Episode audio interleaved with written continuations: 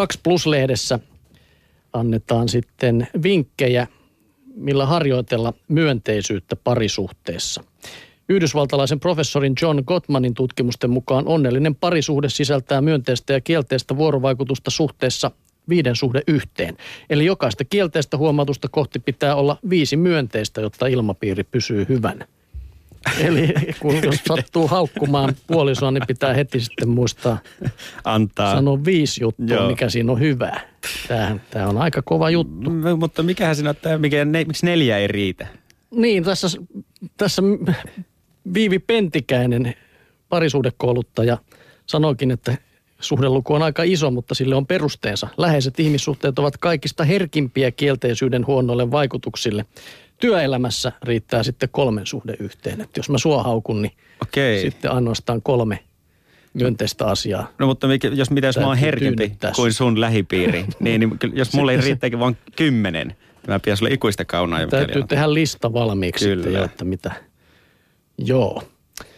No niin, sitten kehotetaan etsimään puolison hyvät puolet. Nimittäin ne otetaan usein turhaan itsestäänselvyyksinä. Esimerkiksi jos toinen puolisoista on lasten kanssa kotona ja toinen töissä, kummallakin on valtavasti arvostettavaa siinä, mitä toinen tekee. Kotona oleva voisi sanoa, kiitos, että olet tänäänkin käynyt töissä ja huolehtinut taloudestamme. Ja työssä käyvä voi sanoa, kiitos, että olet tänäänkin jaksanut olla lasten kanssa. Ja kävit vielä kaupassakin ja pesit pyykit. Ja tämä oli siis la, naisen kirjoittama. Tai naisen, No juttukin on kyllä juu, naisen kirjoittama Viivi Matilda, sanoja.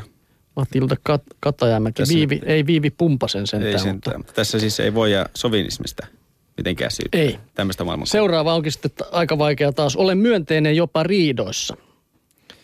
Onnellisten pariskuntien vuorovaikutus on myönteisempää jopa riitojen aikana. Toisen tunteita ja mielipiteitä kannattaa arvostaa ja kunnioittaa myös silloin, jos haluaa päästä hyvään lopputulokseen. Jos keskustelu alkaa kuumentua liikaa, on usein hyödyllistä rauhoittaa tilanne ja jatkaa sitä myöhemmin paremmassa mielentilassa. Nämä on näitä juuri, että kyllä se hyödyllistä varmaan olisi lopettaa huutaminen jossain vaiheessa. Helpommin sanottu tai kirjoitettu kuin tehty.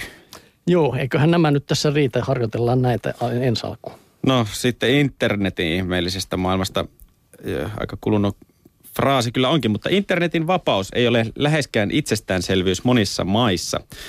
Tämän näkee kertasilmäyksellä kartasta, joka perustuu OpenNet Initiative-hankkeen keräämiin tietoihin. OpenNet Initiativein tutkijat kartoittavat internetin sisällön valvontaa ja suodatusta sekä yrittävät tunnistaa sensuurin taustalla olevia toimijoita. Näitä voivat olla hallitukset ja viranomaiset tai suuryritykset, kuten suodatuspalveluita tarjoavia internet- ja viesti, y, viestintäyhtiöt.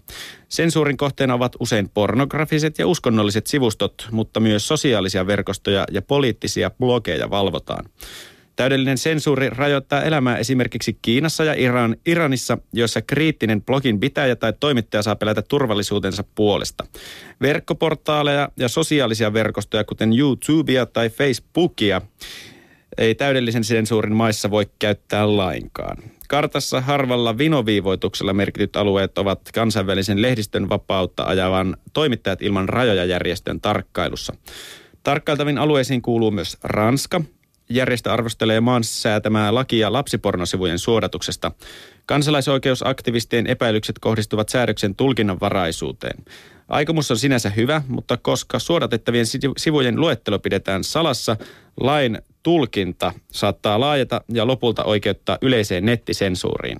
Pohjois-Afrikassa internet, internetin käyttö on RFSn mukaan muuttunut vapaammaksi – ja järjestön raportissa vuodelta 2013 todetaan arabikevään vaikut vapauttaneen internetkulttuuria. Tunisia ja Egyptiä ei pidetä enää internetin vihollisina, jotka on kartassa merkitty vihe, tiheällä vinoviivoituksella.